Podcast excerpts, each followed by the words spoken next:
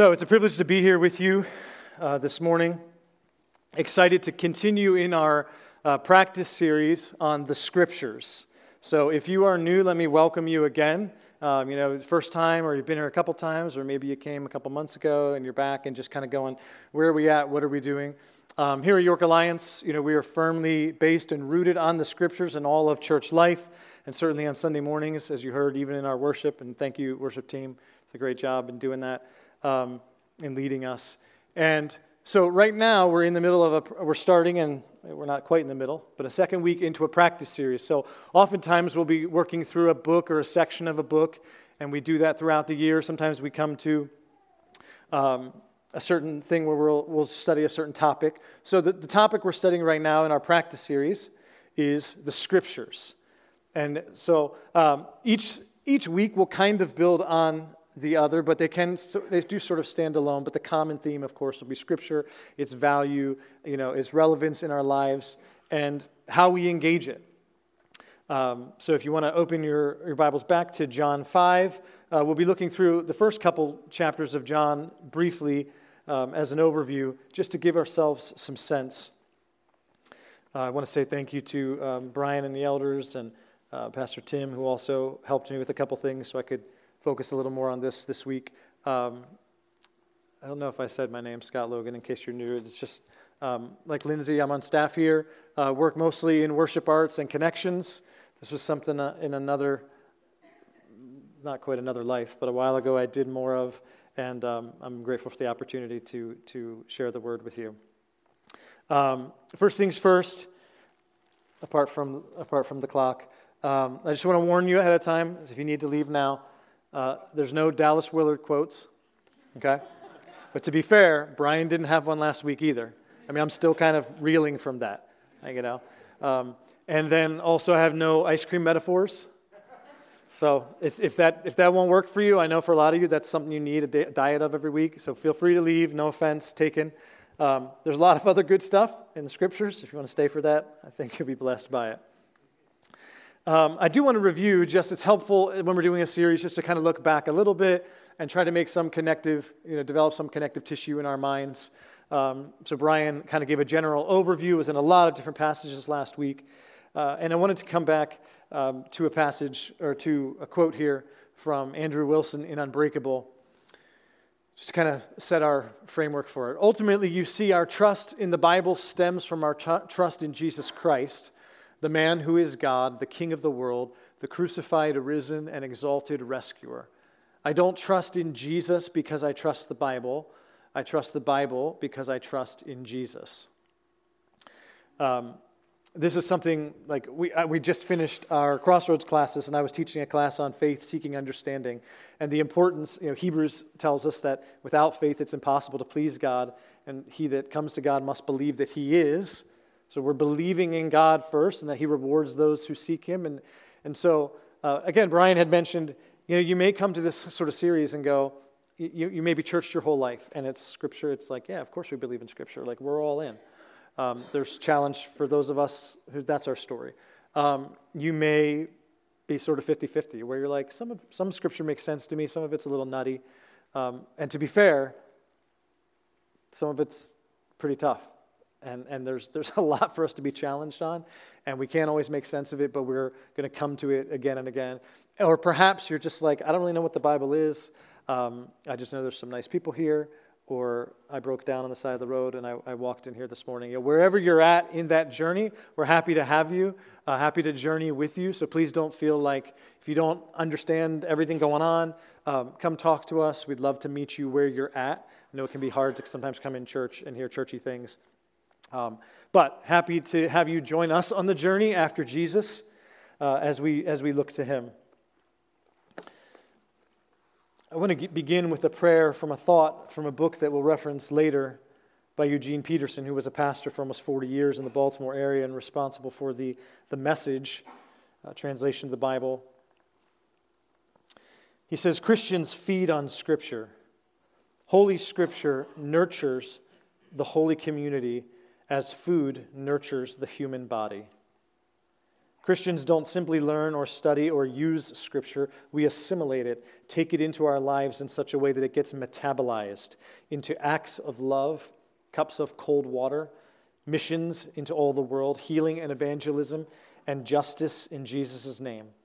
Hands raised in adoration of the Father, as we just did, feet washed in company with the Son. And so we come to you, Father this morning, your people, and we look to you and we open your word, and we know that in it are the words of life. But sometimes, as Elise said, Lord, we can get familiar and we can go by recipe or by rote and we can miss things that are there for us. And so I pray through your Spirit, God, you would open our eyes, our hearts, and our minds into seeing the way Jesus saw and to reading the Bible that he read. Uh, and transform us in this, Lord, we pray. In the name of Jesus, we ask these things. Amen. So, we'll re- review just a couple of points, pretty simple stuff this morning. I want to keep it real simple and concise. Um, this particular passage, again, when we're, we're preaching a series, it's kind of theological preaching and teaching. It's not classic exposition where we're going, you know, verse by verse, chunk by chunk, and the continuity is there every week. And so it can be kind of difficult. We won't always get to, to park as much in the passage where we're at because we're trying to, you know, do an overarching view on the scriptures. Uh, first of all, just a quick look into John's gospel, which is, of course, where our passage will be this morning, what he has to say about Jesus, and Jesus will be speaking to us out of it. Of course, we'll be looking at the Bible that Jesus read.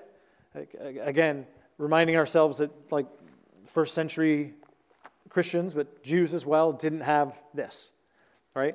They didn't have, like, they had scrolls and parchments and fragments, and they were kept in the synagogue, and people didn't have access to them. And so Jesus also was not just walking around with an Old Testament, he embodied it and knew it, and many of them had it memorized. It's, it's mind numbing, actually, when you study how much they absorbed the scriptures, and, but they had to in some ways. Um, and so, anyway, the Bible that Jesus read, and then the simple question what's the point? What's the point of what we're doing in this practice series? What's the point of what we'll hear this morning? How does it change and affect um, our lives? So, beginning in John's Gospel, as we come to our text this morning, uh, it, it's helpful just to understand a bit of the context before we get to what Jesus saying to us in chapter 5, 30 through 47. We want to just look back over what John's developed in the gospel a bit uh, to give us a sense. It'll make better sense of why Jesus is saying uh, what he's saying. And that is a simple point. When we come to Scripture, like context is a really important thing. Uh, it's easy for us. It's sometimes, again, to, to illustrate, you know, Elisa's point, there are some things that are very programmatic for us and places we know that we should go for certain things. Or we pull out an old recipe or, a, a you know, a verse that we've memorized and we sort of recite it to ourselves, and we may not be thinking about what I call the connective tissue around it and how that informs uh, what it's meant to say. So, uh, we'll be talking about a Sabbath controversy. The issue at, at hand and at stake this morning is that Jesus, of course, is doing signs and wonders, and he does them on the Sabbath. He's as, so audacious as to say that he's working, his Father's working. He's using key words, he's stirring up the crowd and for a purpose, of course. And uh, he's working on the Sabbath. And as you know, that was a big no no in Jewish, you know, Jewish life. Um, so that's ultimately what we'll get to. If we go back to the beginning in John's prologue, he kind of sets the stage for the rest of the book. We're introduced to Jesus, the light who comes into the world. The world does not receive that light, but the true light comes into the world, brings light to every man. And we're also introduced to John the Baptist, Jesus' forerunner, who in verse 123 is echoing Isaiah's words Make straight the way of the Lord. And we'll see John the Baptist again in a few minutes uh, in our passage. If you come to chapter 2, then, we see that we have the first miracle. You may be familiar with the first miracle of Jesus at Cana, where he turned water into wine. A beautiful thing that he did on behalf of uh, those at a wedding. So here come the signs of Jesus. John's known in John's gospel, uh, miracles are referred to as signs, in particularly his language that he uses. So Jesus begins to show his power and show his uniqueness. And of course, people sit up and, and watch. Um, in, verse, in chapter 2, verse 17, Jesus goes and cleanses the temple, and he demonstrates zeal for his father's house, uh, which is a phrase that the Jews would have recognized uh, from what we would call the Old Testament. He also goes on in 18 through 22 of chapter 2 to predict his own resurrection. So, again, just we want to get a cumulative sense that Jesus is going about doing to, to human thinking crazy things, uh, outstanding things, amazing things, but he's also making outlandish claims. He's, he's talking about his power, he's claiming divinity and equality with God. And uh, while that, that's not, that takes us a little bit to kind of think about because that's not shocking for us, uh, particularly if you've been in church or, you know, even in, in America, if you went out someone might not believe in God, they, they, they probably wouldn't, you know, think you're too outlandish if you said, I, I do, and I believe, you know, in God's power and Jesus. And so um, it's not a criminal act to say that. But in Jesus' case, we'll see that it is uh, in their estimation. In, in Jerusalem at the Passover feast in 223, it says that many believed in his name when they saw the signs that he was doing, understandably, right? So he's in Jerusalem at the Passover feast. Many believe in his name. Jesus, on his part, did not entrust himself to them because he knew all people and needed no one to bear witness about man, for he himself knew what was in man. So here we get this sort of commentary from John about, again, John's witnessing to Jesus through his gospel, saying Jesus knew everything that was going on. And there's a little bit of a wordplay in the Greek. The, the word for faith, and, and for that, that group of words, is pisteuo. And uh, it says that they believed because of the signs. But he did not, so belief also sometimes equated with trust, right? If we entrust ourselves to Jesus. But it says he did not believe them. He did not entrust himself to them. So they believe him, but he did not entrust himself to them because he knew all men. Right? So Jesus is the light, comes in the world. The light shined, and the darkness did not comprehend it. Right? He came to his own, and his own received him not. Back in the prologue, we find. So Jesus knows that a lot of them are not believing in him, so he does not entrust himself to them. Uh, his, and again, we'll find demonstration of the fact that he knew all people is very interesting. It kind of sets the stage because these next two encounters he'll have in chapter 3 with Nicodemus, perhaps something, uh, a story you're familiar with, and in chapter 4, the Samaritan woman at the well. Jesus will, will show his extraordinary knowledge of these people. And I would encourage you to read those accounts if you haven't or haven't read them recently, to see how Jesus engages so meaningfully and, and in a piercing way with people. And he, and he asks provocative questions and he demonstrates his knowledge, and it's just uncommon. And people continually stop and kind of, you know, like, this is not normal. This is not a normal rabbi. Rabbis don't have this kind of knowledge. Um, so, and at the same time, word's getting out, things are happening, and this is becoming offensive to people. So we come back to Cana in 4, chapter 4, verses 46 through 54, with the healing of the official's son. Right? An official comes to him from another place and says, My son needs healing. And Jesus says he'll be healed. He goes back, and his servants come and say he was healed at a particular time, and he remembers and recalls that that's the time he was with Jesus. Uh, so he's healing people, he's doing miracles, performing signs, amazing things that Jesus is doing. This is the context, this is the background for the stories that we'll be in, uh, and he's doing this regularly as part of his ministry. So we're back to chapter 5 and the Sabbath healing. Um, so again, we're talking about a man, a paralytic, who had been infirm for 38 years at the pool. And of course, you may, you may know the, the waters are stirred and people have to get down to the pool to you know, receive healing. He has no one to carry him. Jesus heals this man miraculously, tells him to take up his bed and walk. He does, and of course, the good religious people of the day see him doing something he shouldn't do, like walk after he's healed. But of course, they, they're not getting the bigger picture, the miraculous thing. And you think about that, how crazy that would be. This, this is a well known person that in, in their community. He's healed after almost four decades. And instead of being like, obviously, who healed you? But how amazing is that? Like, tell me about it. What is happening here? It's like, um, what are you doing carrying your bed? And, and to his credit, he says, I love it. He, he just says, I don't know who it was, but the man who healed me told me to do it. And I, I don't know about you, but if I was lame for 38 years and someone healed me so that I can walk and, and said, Pick up your, I'm pretty sure you don't stop there. Right? You don't get up, but you're like, ah, don't want to violate the Sabbath. You know, it's, it's all been violated. Jesus is violating it, of course, in their minds, but Jesus is Lord of the Sabbath, so he's not really violating it. But, you know, what an amazing thing. And, and this is what we see, find in Scripture again and again, like they're just missing it. Like amazing things are happening, and they're just missing it because they're caught up in the recipe.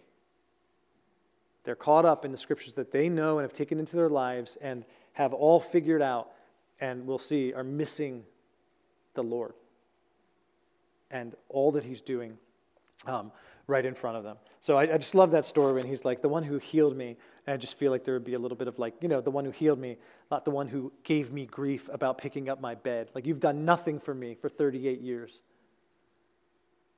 and this guy heals me, and you think I'm worried about my bed, right? And of course, in Jewish tradition, there's, there's all these crazy laws. And one of them was, interestingly enough, you could, you could carry a bed with someone on it, you couldn't carry one that was empty. So they have issue with him. But ultimately, right, they don't care about this guy. It's just they want to get to Jesus. So they're, they're trying to figure out what's going on. This guy's upending their world. And it's like, what's going on? Who's this guy? What, what's happening? They want to get to Jesus. Um, so, so much so that, I mean, they're just in a frenzy. Um, Jesus said, so they were, it's, excuse me, it says in 5 verse 18, chapter 5 verses 18, that they're looking to kill him. So uh, Jesus says in 16 and 17, well, this is why the Jews were persecuting Jesus, because he is doing these things on the Sabbath. But Jesus answered them, My Father is working until now, and I am working. So again, he's not just like, I'm doing miracles and signs. He uses language that's like, That's right, I'm working on the Sabbath. It's like, what are you going to do about it? Right? Like, it's like, that's happening. Yes, you see correctly, and I'm fine with it. Other people are trying to hide the fact that they're doing stuff on the Sabbath. Jesus is just out in the open. And by that, of course, demonstrating your laws and regulations mean nothing to me because Jesus knows who he is and they don't. And he's like, My Father's working and so am I. And uh, I, it's hard to, to really appreciate like what they're feeling, and we can just say, I mean, it's a pretty violent situation here. This is why, in verse 18, the Jews were seeking all the more to kill him, because not only was he breaking the Sabbath, but he was even calling God his own father. It's like, I mean, so, so did the guy who picked up his bed, but he was just walking and dancing around doing whatever, like he didn't claim to be with the Father. So it's bad enough that you're breaking the Sabbath, but now Jesus is making himself equal with God. And in that day and age, that culture, the Jewish culture, that was blasphemy. It was an outrageous claim um, that Jesus made, and it carried, it was a capital offense, and it carried with it the death penalty. So, again, I mean, and we know this from the story of Jesus' passion. I mean, these people that put him to death regarded themselves as doing the right thing. Like they thought they were bringing him to justice. They thought it was legitimate uh, in, in, certain ways, right? Um, they probably knew better in their hearts, and there's all kinds of things going on. But it was it was allowable. Technically, it was an offense. Um, and of course, we know from Jesus' side, because he knows who he is, it's not actually offense. He's the Lord of the Sabbath. The Sabbath belongs to him. Um, so, um, we're up to so the Bible that Jesus read. So that's that's a little glimpse of John's gospel, things that are working up to where we're going to be today, uh, focusing a little bit more. Um, so, what is the Bible that Jesus read? We already talked about it's, it's the Old Testament scriptures, right? As I mentioned earlier, and he saw the Old Testament scriptures as descriptive of himself. We know that um, you'll find in your practice guide this week a reference to the Emmaus Road and that story that two, two men were on the road and Jesus comes to them, surprises them. Um, it's pretty shocking. And but what an amazing experience. Jesus basically, it's like, hey, you want a little devotional? Like Jesus walks with them and he explains uh, from the scriptures about him. It says, beginning with Moses and all the prophets, he interpreted to them in all the scriptures the things concerning himself. And then they went near to the village, and he disappeared. He vanished, it says. And they said to each other in verse 32 uh, did, did not our hearts burn within us while he talked to us on the road, while he opened to us the scriptures? And I mean, has anyone had that experience? Just to be clear.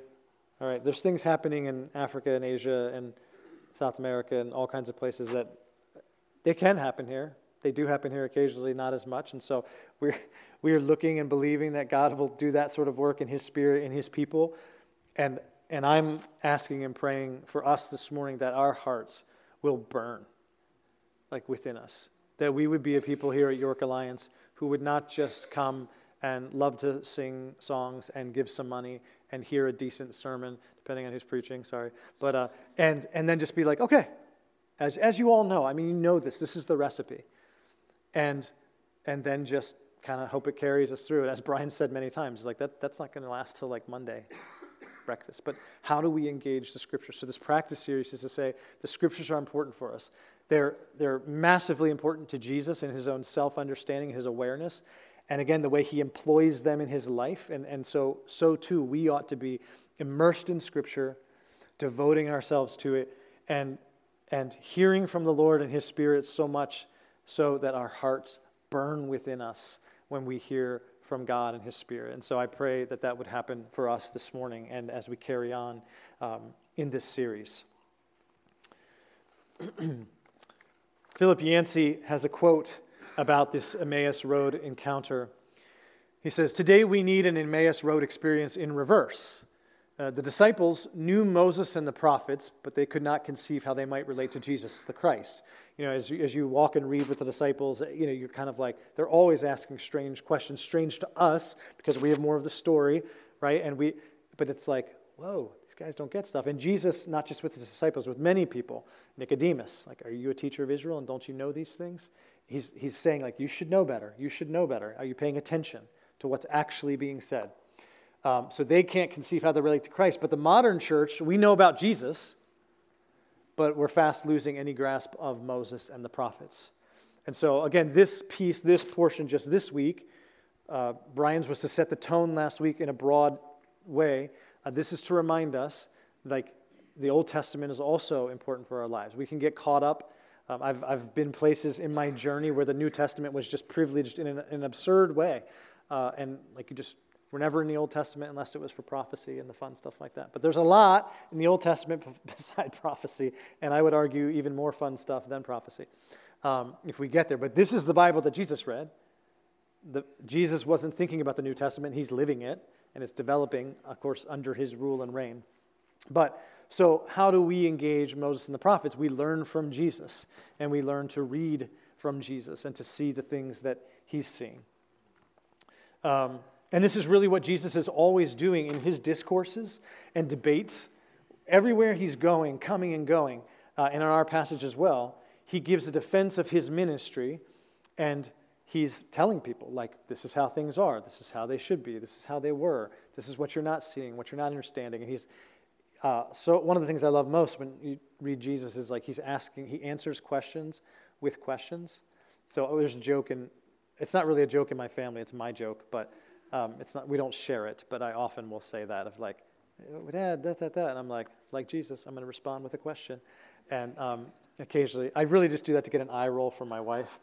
Um, so that's one of my favorite things. But Jesus often he's he just doesn't give pat answers. He's always probing for, for things that are deeper than what where most people are living, right? And he's trying to, to draw them out and stir their hearts up from the scriptures. Um, and so for us too, when we come to scripture, it's really important that we sit with it and that we soak in it. And we not just, again, there, there's help and there's, there's good in memorizing a verse, uh, many verses, and making reference and things and, uh, you know, writing them up. But and, doing things in three to five, ten minute, um, you know, groupings of devotional life. And sometimes that's needed and necessary. It's, it's part of it all. But like we won't really grow and know the way of Jesus if we don't immerse ourselves in Scripture. And so the appeal in this book that, that you'll hear from Peterson is the title of the book is Eat This Book. And he's referencing the scroll in John that's given to John. And it says, Eat this scroll. And it's that Christians need to take and consume and devour uh, the Word uh, for real transformation in our lives. So we come to our passage this morning where, again, there's this fever pitch of that Jesus has violated the Sabbath. He's doing works and signs and wonders. They want him dead. Um, it's a really heightened atmosphere. And so Jesus is giving an account. He's not in a formal trial, but you know, he's, he's using rhetoric to engage the people here. And um, he, he continues to make claims all throughout. The reason we went back from chapter 1 and just through those little snippets and different events is to say Jesus, in all these things, is really building a case for himself as the Son of God as, and as God himself. And he continually says things that upend the, the Jewish community. They're, you're not allowed to say these things, they're blasphemous. Um, he establishes his own authority in John, right, you know, uh, John 5, right prior to our um, section. Right? So they're seeking to kill him. He's making himself equal with God. Jesus says, I say to you, the Son can do nothing of his own accord, but only what he sees the Father doing. For whatever the Father done, does, the Son does likewise. For the Father loves the Son and shows him all that he is, himself is doing. And greater works than these will he show him, so that you may marvel. For as the Father raises the dead and gives them life, so also the Son gives life to whom he will. So, uh, this is, and the Father judges no one, but has given all judgment to the Son, that all may honor the Son just as they honor the Father. So he makes a claim that he can give life to whoever he will, and that judgment has been given to him. And again, in the Jewish mindset, judgment is solely refrained, uh, reserved for God.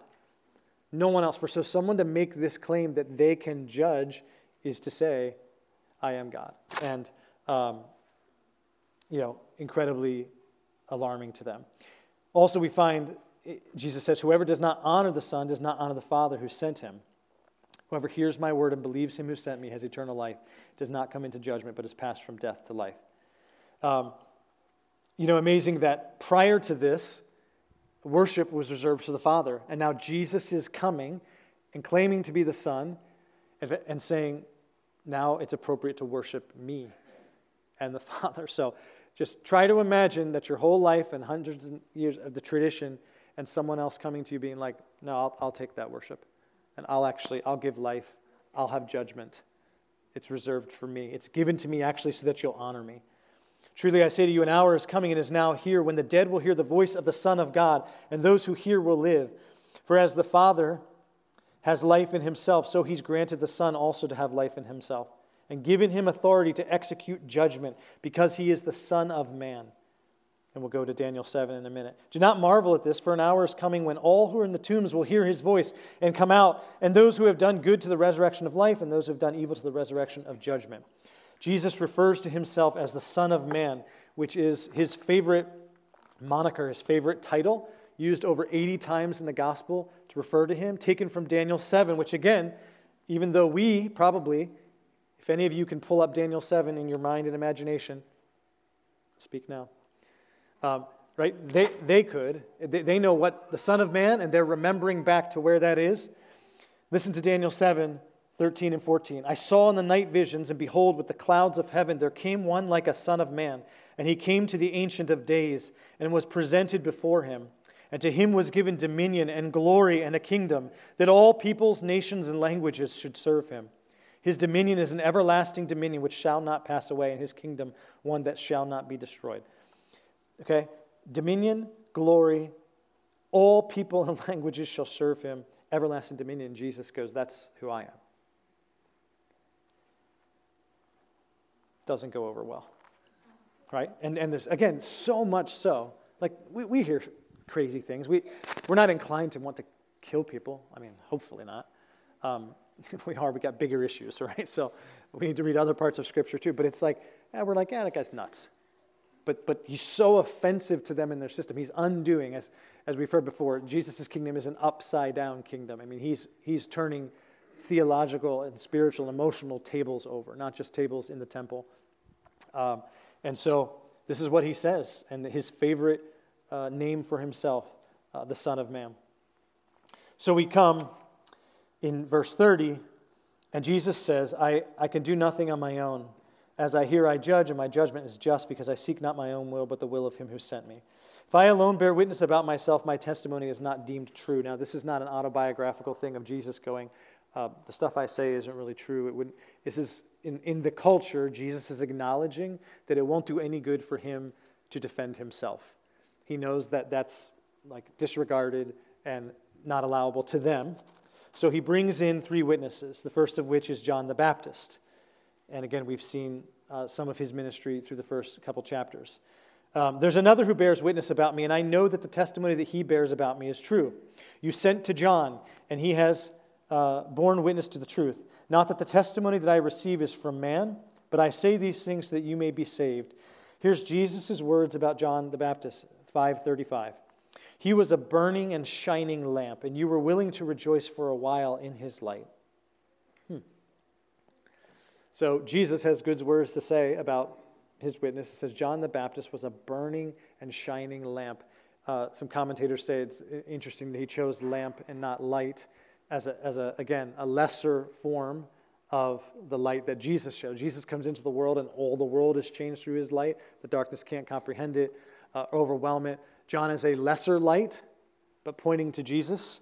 And so he's a lamp, but he's burning um, brightly. And what an amazing thing, a burning and shining lamp and doing his job. What an awesome thing to have Jesus say about you.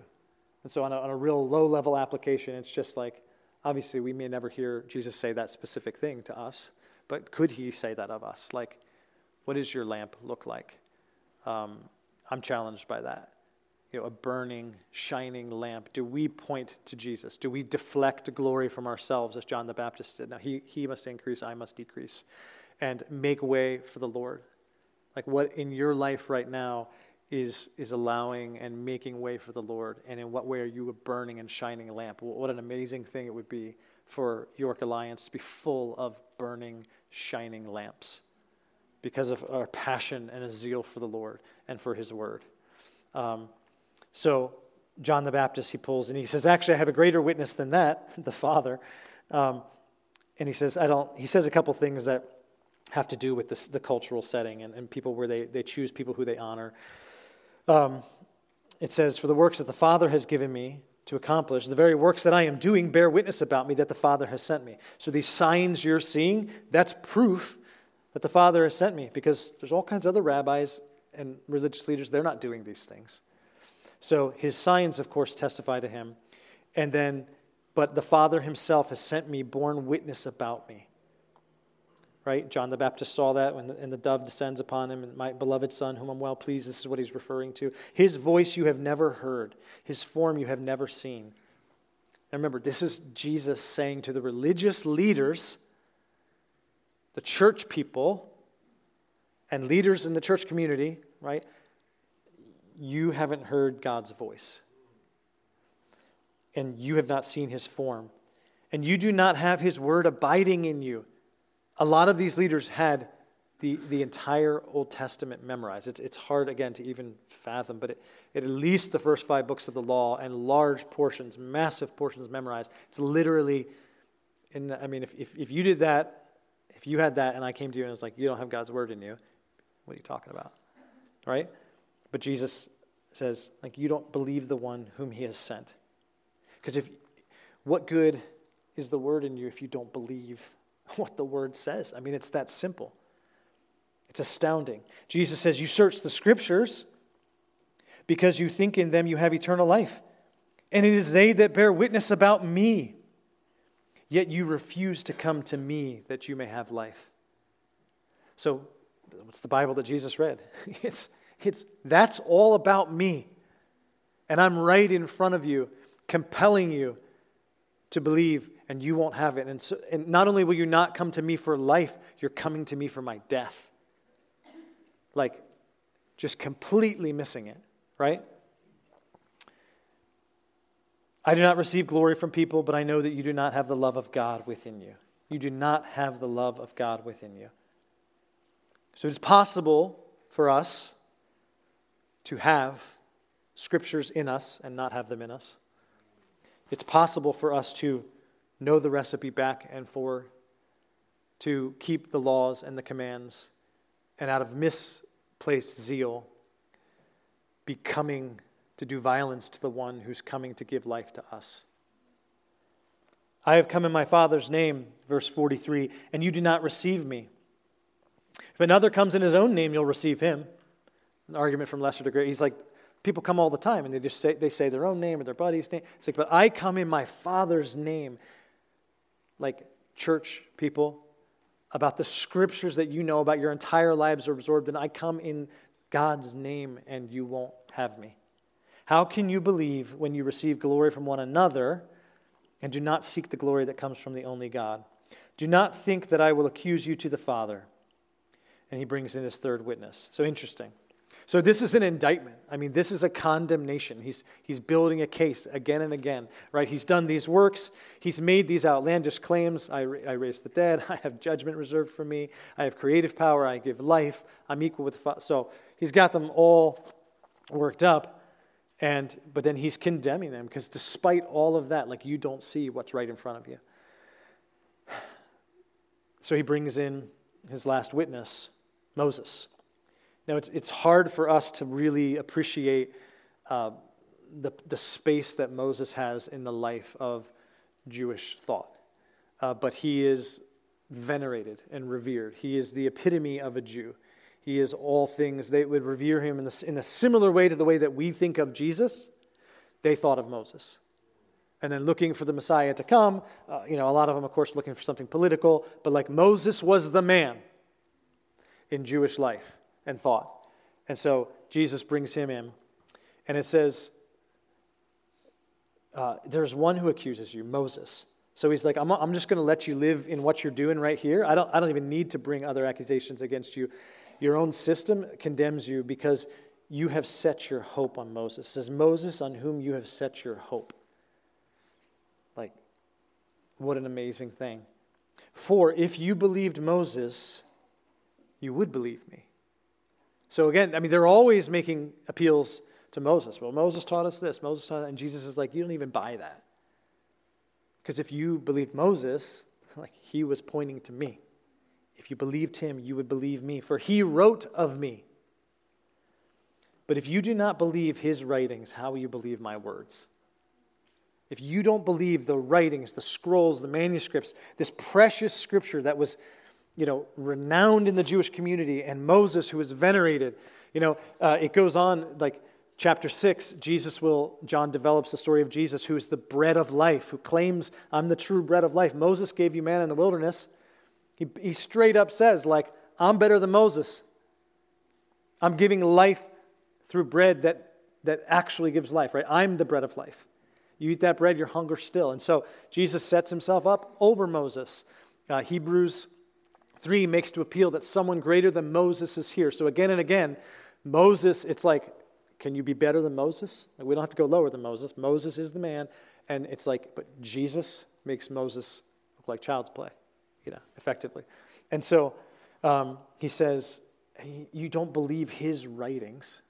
How will you believe my words? Like, what an amazing thing. Like, he's sitting there talking with these people and he knows the scriptures better than them, but they know it well. It's, it's not like they're ignorant in, in the class. You know, it's, they, they know, but they don't see. And they have, his, they have Moses' writings that are about Jesus, and Jesus is right in front of them, saying, If you don't believe his, how will you believe my words? And so the question for us is like, what do we know, like of Scripture? And some of us know a lot. And that's not bad unless we're missing Jesus in it. And so I ask you this morning in, in what way are you missing Jesus in the scripture? So, our last application point, or the only application point, what's the point? Like, what's the point of all this, this series, and what we're doing? Um, again, Andrew Wilson from Unbreakable. When we read the scriptures, Jesus is the centerpiece He's the one the photographer was trying to capture. We're there too in the background, and we can appreciate that and give thanks for it, but the Bible isn't about you, it's about Him. Right? I'll include myself, right? So it's not about us, it's about Him. And uh, I was helped in between services. Someone, I was like, I don't know the technical terms, and they're like, aperture. Um, thank you, Todd Lloyd. Um, when we read the scriptures, Jesus is the centerpiece. He's the one the photographer's trying to capture. And I was trying to say, like, you know, you see someone in focus, you see blurry things behind and the field of vision. And so you photographer people, like, run with that on your own and, and then come share our applications with it. Uh, but so the scriptures are trying to capture Jesus and everything else is in the background, essentially. It doesn't mean it's unimportant. Uh, again, some of us like to make ourselves important, right? Sort of photobomb and like to make ourselves more important. And so, and so, that's part of the appeal, too, is when we come to Scripture, and we come to a text, are we seeing what's important to us? Are we, are we thinking with man's uh, view? And so we kind of have to work on our, our hermeneutics, right? The science of interpretation. So you'll, you'll, you'll find in your practice guide, uh, Brian made reference to the story about like David and Goliath and how sometimes on a simplistic view, allegorically, we can go, oh, okay, David did something courageous, he showed faith. And as you all know, songs about it. It's, it's like, oh, you have a giant in your life, you have a big meeting you got to slay, and you know you don't walk in with stones and your sword, but it's like, ah, you know, have faith. And so there's some good spiritual applications. It's not to destroy that, but is there something greater at stake there, like the God of Israel, who is so powerful and so magnificent in the mind of this young shepherd, who is underrated, right, undersized He's the faith fueled underdog, and he, he takes on the big blasphemous bully, Goliath, because his sovereign creator, he's, and, and again, that's the creator of both of those men. One acknowledges it and one doesn't. And this fuels David's faith, but, but the story is about God and his amazing power and his sovereign hand over his enemies, that he can deliver even his enemies and your enemies into your hand. Of course, then we have the story through David. So, um, I was glad he put that in the practice guide because we recently had a similar situation at home. Rosemary was teaching Isaac, um, our five year old, about this story. And of course, like little boys, I loved this story. I used to sing about it, make up songs. Well, little boy doesn't love the story, you know, for obvious reasons, as you'll see, right? So it's cool. It's like, that doesn't happen much. Let's, let's hear more about that. So she shares the story, teaches them, tries to draw out this greater principle about God. And she said, But, you know, so what did you learn from that story? And um, I don't think he took too much time to reflect, uh, but it was obvious, like the point of the story. He said that when people are mean to us, we can throw rocks at them and chop off their heads. oh, man. It's like parenting fail, seminary dad fail, pastor fail. Like, I don't know, fails everywhere. You're thinking, like, oh, not even close, dude. Like, not even close. Like, give me something about God's glory. No. Like, people are mean to us throw rocks. We're like, eh, I mean, that does happen. Let, us let's not go the chop in the head route, though. And um, so it's like, but he has to be taught to see as God sees. And, and we need that as well. And we need Jesus to come alongside of us, like in the Emmaus Road, and explain things to him. We need the teaching of the church, the exhortation of the, each other in life together, to, to hear the communal voice of God in our lives, to get us past our self absorbed um, you know, interpretations of Scripture. And so um, the applications are fairly simple. You know, Jesus made, one of them is Jesus made constant use of and reference to the Scriptures. We should too. You know, we're going to be accosted for our faith as Jesus was. Some things in the world never change, and the teachings of Jesus Christ have and always will be offensive and troubling to those who hear them, to many, to those who don't believe, right? Like Jesus, we'll be questioned about the absurdity of our faith or the consistency of our belief system. And like Jesus, Scripture itself must be enough for us. It doesn't mean that's the only thing we can say, right? We don't walk around just quoting Scripture all the time and say nothing, no social engagement, no interest in anything else. But we don't need to be threatened. Jesus often, I mean, the ultimate threat, Satan coming to Jesus in the wilderness, and Jesus is just like, Scripture, done.